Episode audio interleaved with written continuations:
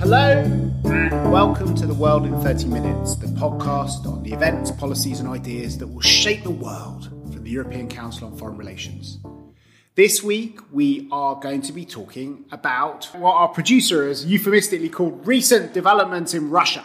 I'm very happy to be joined by Kadri Liik and Gustav Gressel from our Wider Europe programme, who are both sitting in Berlin at the moment, to help us make sense of what is going on in the great bear that lives on the eastern side of the European continent, where so much has been going on politically at the moment. Kadri, do you want to start by telling us what to make of both the constitutional and political announcements that have been coming out of Moscow in the last few weeks? You've just written a commentary called Will He Stay or Will He Go about Putin, which is where all these stories seem to start. Yes, and uh, he will actually do both.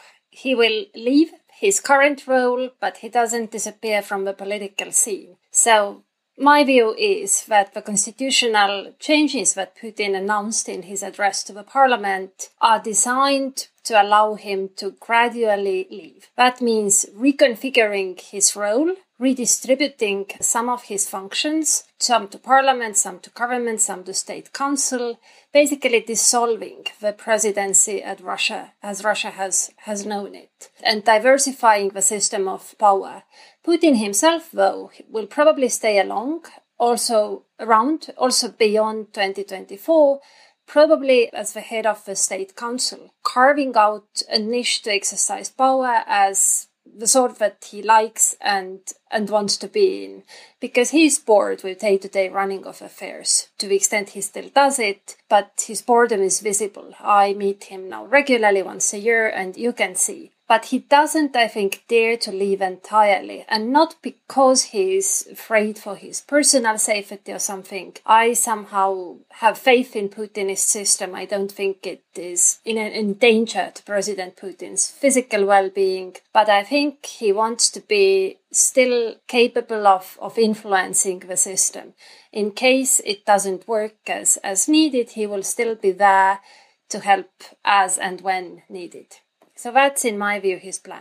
So, Gustav, you've also been following this very closely, and there have been so many things happening in recent days. The whole government resigning, a new premier that very few people had heard of beforehand being installed, the parliament passing a bill on constitutional reform, and then just over the weekend, Putin's long-time influential aide, Vladimir Surkov, resigning. Should we maybe take some of those things one by one and, and go through them? Yes, I mean, Surkov seems to be a more short term issue because it's bound to Normandy, to the dealing in Ukraine. Um, Russian constitutional reshuffles and Putin's plans for sort of exiting his post but not exiting power are more long term arrangements. And, and just as a short comment, this reshuffling process is very long term and he hasn't excluded any other variant, like, for example, Belarusian Union State. It would still fit into the current sort of constitutional amendment system. So I don't think we have all decisions on the table yet. I also don't think that we all have all persons on the table yet that will be involved in this transition. And we'll probably have to watch more, long, and closer.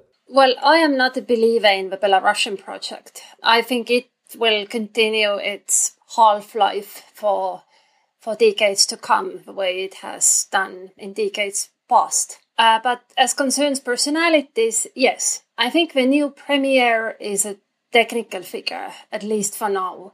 He is there to be a placeholder and offer some stable but politically not meaningful presence that will allow the changes to, to happen. If we read anything into his personality, then that would be a domestic message.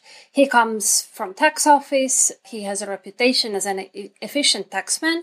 And that I would read as sending a message to domestic audience that we are planning to crack down on corruption, we are planning to collect taxes and so forth, because domestic demand for that has been there.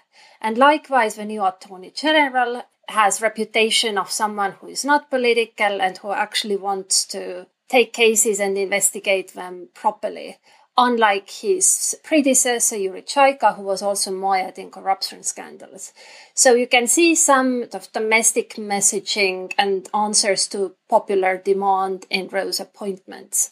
But what you cannot see, Gustav is very right, you cannot see the figure of, of future president. That might matter less now with risk institutional changes, but even so, people will be curious. And I think that person's name we do not yet know. And by we, I also include Putin. I don't think he knows that name yet either. And casting will probably start as soon as the changes have passed. So we should keep an eye on deputy prime ministers and, and some other interesting figures.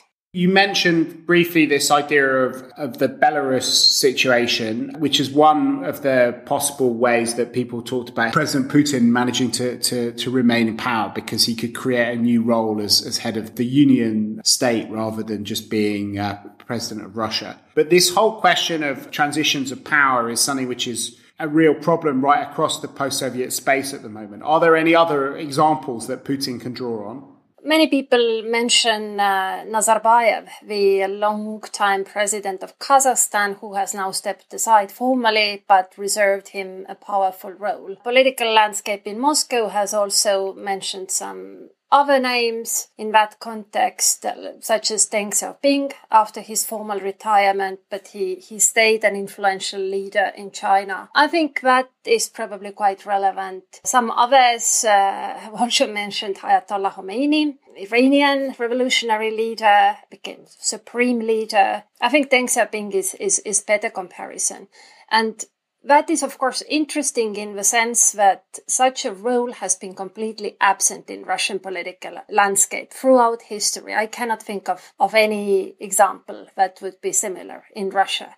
In Russia, power holders have been lucky to escape with life, and that only started happening quite recently on the 20th century. So that will be a novelty and very interesting thing to follow. But I think it could work out. I find it feasible. And what lessons do you think Putin is going to take from his own last experience? Because the last time he faced this dilemma, he he swapped roles with Dmitry Medvedev, who he's just sacked as prime minister. But the, what he managed to do was to more or less keep control of, of the political agenda without sitting in the president's office while Medvedev was, was president and he was prime minister. I think Putin really want to leave. I don't think that these changes are done with an aim of, of keeping power or increasing power. You know, I think Putin has learned from certain historical experiences, and that ex- includes the experience of Leonid Brezhnev and his political legacy.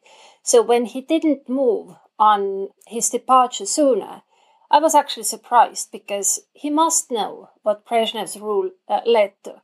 Sometimes, of course, it happens that you, you know uh, of bad examples, but you cannot help but repeating them. And the bad example is what? That there was stagnation during the Brezhnev era? Yes, stagnation, uh, system got discredited, so forth. It lost all resilience and people lost faith in it. And I think the lesson is not lost on Putin. But you know, there are other lessons that he has also learned but still keeps repeating the mistakes, like oil curse. I remember Putin saying on the record that it is not certain at all whether discovery of Samotlar oil fields in the 1970s was good thing for Soviet economy, because it became too oil dependent, and we should avoid that trap now. But he hasn't managed. It's still oil dependent. He knows that it's wrong, but he hasn't been able to do anything. But with the pressure problem, he at least seems to be trying. So the two of you touched before on the fact that that Surkov is leaving, which is both relevant potentially because he's been the lead figure in terms of strategy on Ukraine for a long time, but also he's been less influential in recent years. But he was one of the kind of core ideologists of Putinism. It was Surkov who first coined this term of, of sovereign democracy. He is somebody who's a who's been a real innovator in terms of Russian political technology. Who does Putin rely on now that he, as he kind of thinks about these big things in a way that he maybe once relied on Surkov?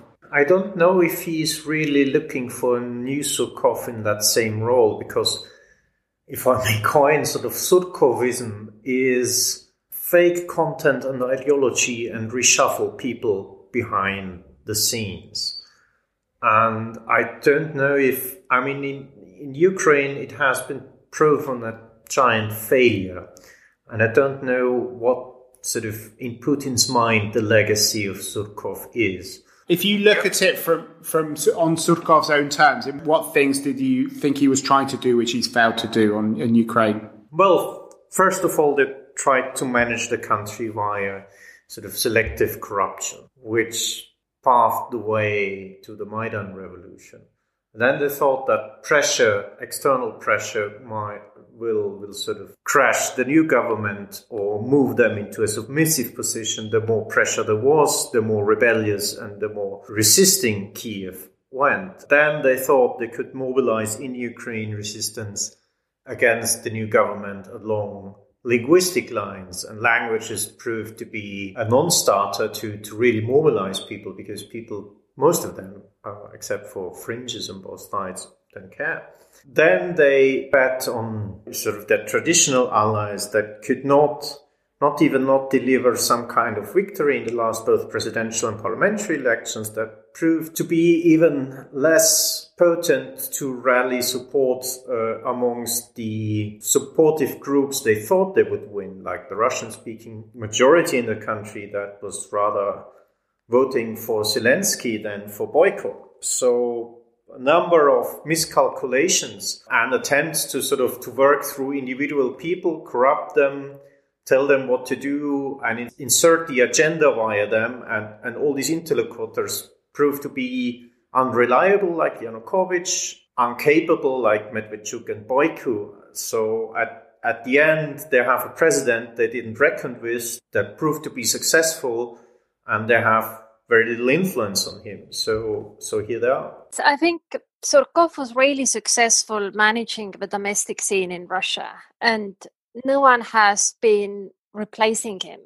For him, Ukraine was demotion after 2011 when uh, big anti-Putin protests happened, and that was somehow seen as failure of political technologists. But there has been no one after him if you followed Russia, it was last summer when lots of protests happened against elections in Moscow, or basically the manipulated landscape of elections, and protests in other parts of the country.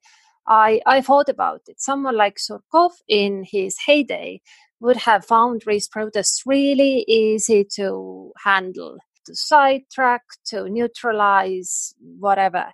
And now they handled it really clumsily. So to me, that was a sign that system is bleeding creativity and people.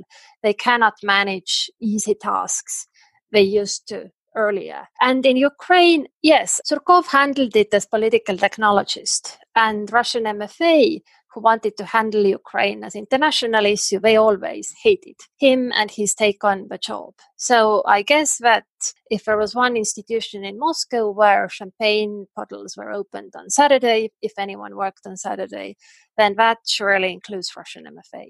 Kadri, you've been thinking a lot about generational change in Russia. You wrote a fascinating paper looking at the next generation of Russian elites. What many people are wondering now is, is whether this new generation that will ultimately gradually be taking over the levers of power as, as Putin manages this succession is going to be very different from, from the last one. Do you want to talk a bit about about what we can expect from the next generation?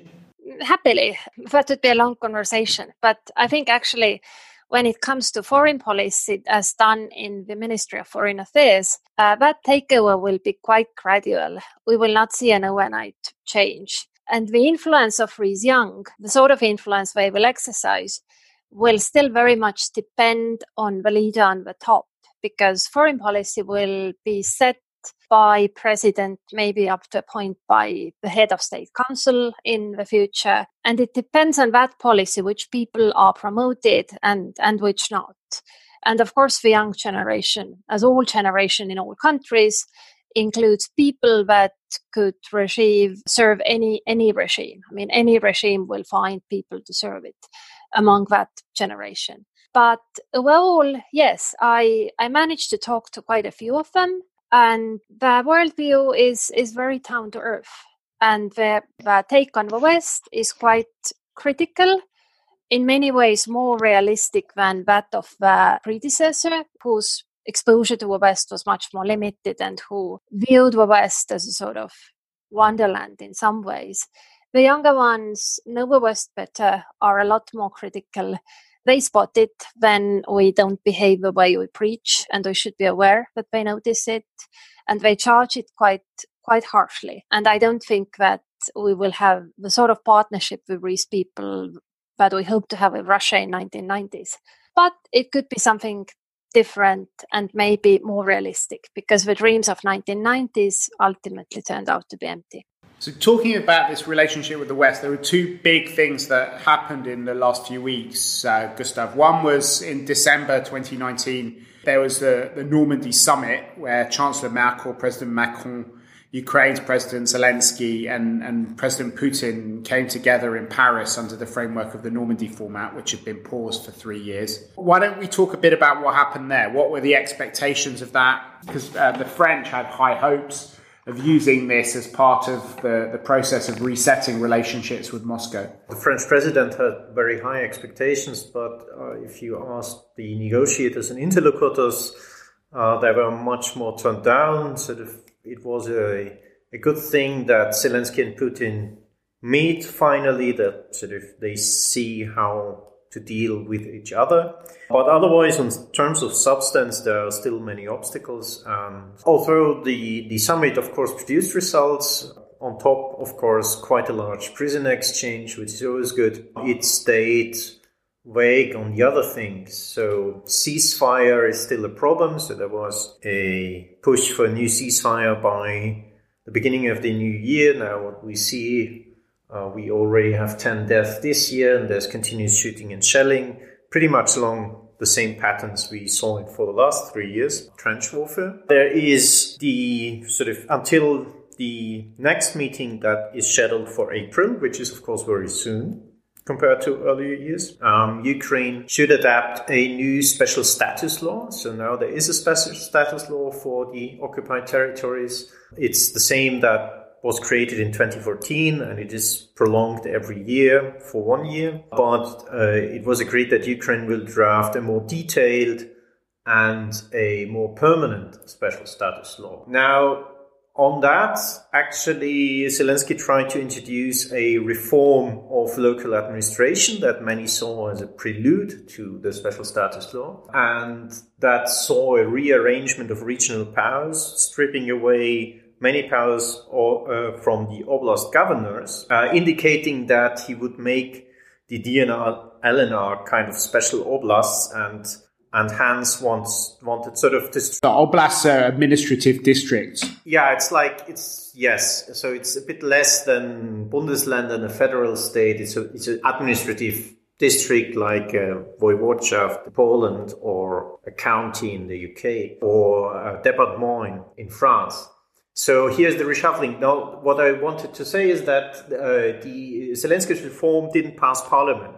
There were a lot of local governors that have allies in parliament that stopped it, and, and Zelensky's own party was, to a largest way, voting against it because they have also local interests, which is typical for Ukraine. You have a very vivid and vibrant debate, but which is, of course, then when we come to the Normandy summit, Zelensky is not a very good explainer domestically. And even with this Normandy summit, there was, at least on the Ukrainian side, you had much more speculation than substance on what what will happen there. And in, in kind of this climate of anxiousness and nervosity where people are more guessing than really debating what will happen. This this measure will be interesting to say the least. The other thing, of course, we have been alluding to Surkov before, and uh, there was another reshuffle in Russia. A few days before Surkov left, Kozak was uh, was transferred from the he was deputy prime minister before, from the government to the presidential administration. And of course, now there are rumors that Kozak might replace Surkov as the chief negotiator for Ukraine. And Zelensky seemed to have reached out to Kozak sometimes before. Uh, they might come along better than Surkov and Zelensky. So we have some positive, some negative signs, and we'll see. So the other big change, the thing that happened in December was there was a deferral of the finalization of Nord Stream 2. Do you want to explain that, yeah. one of you? sort of the Nord Stream 2 pipeline was running into into the sort of was behind schedule in constructing because the sort of the final path of where the pipeline would be laid in which uh, exclusive economic zone wasn't clear and especially the path around Bornholm and the Danish island in the the Baltic Sea. Hence, uh, the pipeline will be opened late, and because it will be opened late, it will fall under the jurisdiction of the amended energy package, so under the new rules that were agreed in, in February last year, which will, of course, by the European Union. This was sort of the compromise solution that uh, when you remember last February, when there was a quite of an attention on, there was a Commission proposal to extend the the jurisdiction of EU third energy package to offshore pipelines that run through the exclusive economic zones of, of the EU and sort of enter the EU at some point. And the Germans tried to try to block it. The French were sort of in the middle and sometimes sided with the Eastern Europeans, sometimes with the Germans, and then they reached a compromise.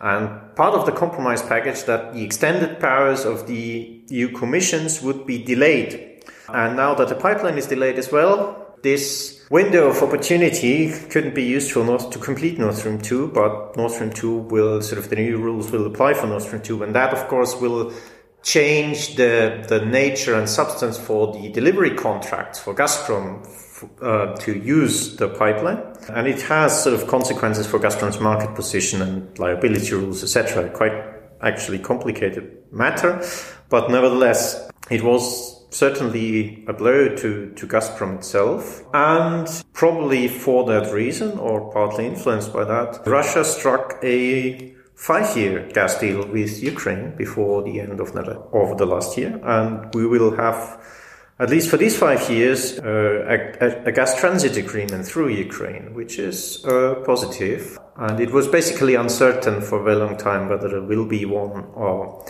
or. So the, the worry that people had in Ukraine was that Nord Stream 2 would allow Russia yeah. to route around Ukraine and to deprive it of its transit fees. It's not only the transit fees. The thing is that as long as Russia needs Ukraine for for transit for its own well-being because you want to sell the gas it's a kind of insurance policy so yeah you can't basically dismiss the country as as, as such because you still need it uh, the same goes for Belarus and, and the Yamal transit. So they, they both were very anxiously looking at Nord Stream 2.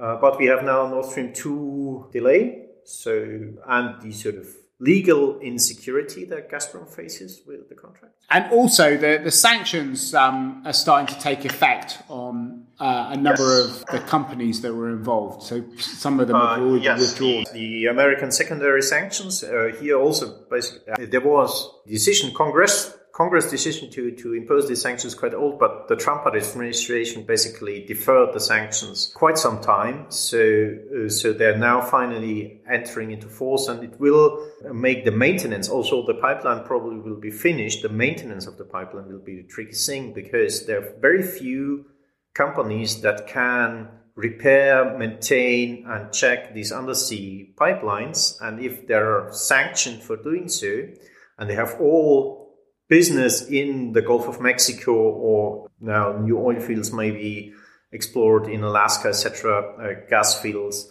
So they will uh, have difficulties enter the North American market if they service this pipeline, and so they will have second thoughts, and that will make Nord Stream 2 kind of an unreliable asset because in as the pipeline will run older and will sort of require maintenance, the, the situation will be tricky.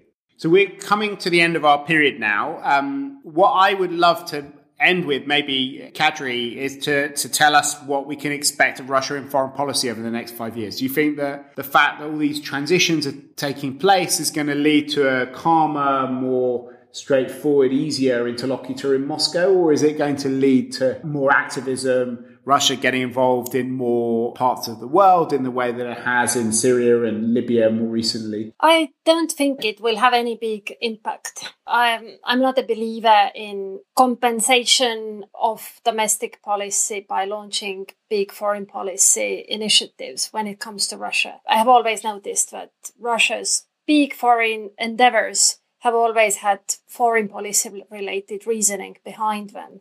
So I do not think it will necessarily impact foreign policy very much at all. But foreign policy change seems to be happening as well. It remains to be seen, yeah, whether Kozak really replaces Surkov and and what that will mean in the context of, of Donbass. It might mean something, it it might all result in, in nothing, as these initiatives sometimes already have done. But in any case, I think that Russia has just got a lot more interesting, and um, that's good news for people like us. And it means we're going to have to do many more podcasts on Russia in the months ahead. So we have one thing left to do on this podcast, which is our bookshelf segment. Gustav, what's on your bookshelf at the moment? If I'm allowed to come forward with the German language book, um, it's Brennender Enzian, die Operationsplanung der NATO für Österreich und Norditalien 1951 bis 1960. It's about NATO's uh, defense plans and military operational plans uh, in northern Italy and Austria during the 50s and, and early 60s. And it's quite interesting, uh, beyond the military nerd thing. Uh, because you had sort of Trieste crisis, Yugoslavia, Tito, Stalin split, uh, Austrian independence, a declaration of neutrality that then absorbed into changing military structures and operational plannings. And so the sort of mobile phase of the Cold War. And interesting. What about you, Kadri?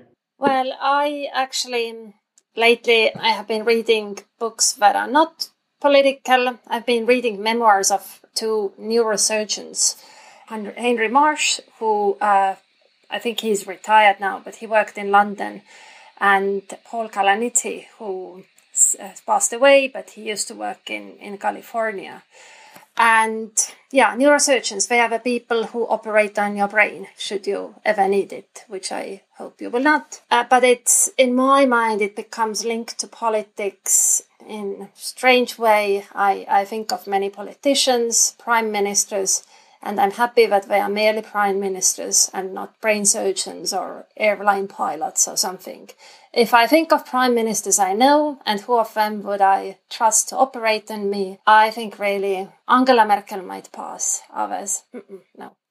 And to end, I would like to recommend a book that I haven't yet opened, but it looks absolutely fascinating. It's called Traditions and Trends in Global Environmental Politics International Relations in the Earth which is an edited volume by Olaf Corry and Hayley Stevenson. And what they're trying to do is to answer a big question, which is how a divided world can share a single planet. They try and look at how we can learn from international relations and geopolitics, both to see how great power divided world can deal with the climate crisis, but also how environmental changes and challenges are changing geopolitics itself. So, this brings our podcast to an end. If you've enjoyed listening to us, please do check out the page for the podcast, which is www.ecfr.eu slash podcast, where we will put up links to all the publications that we've mentioned. And do let us know if you've enjoyed the podcast by giving us a rating or review on whatever platform you've used to download this podcast or you can always write to me at mark.leonard at ecfr.eu with any comments or suggestions. But for now, from Gustav Gressel, Kadri Liik, and Mark Leonard, it's goodbye. The researcher of our podcast is Hannah Zulfi Bowman, and our editor is Marlene Riedel. Thank you very much, everyone.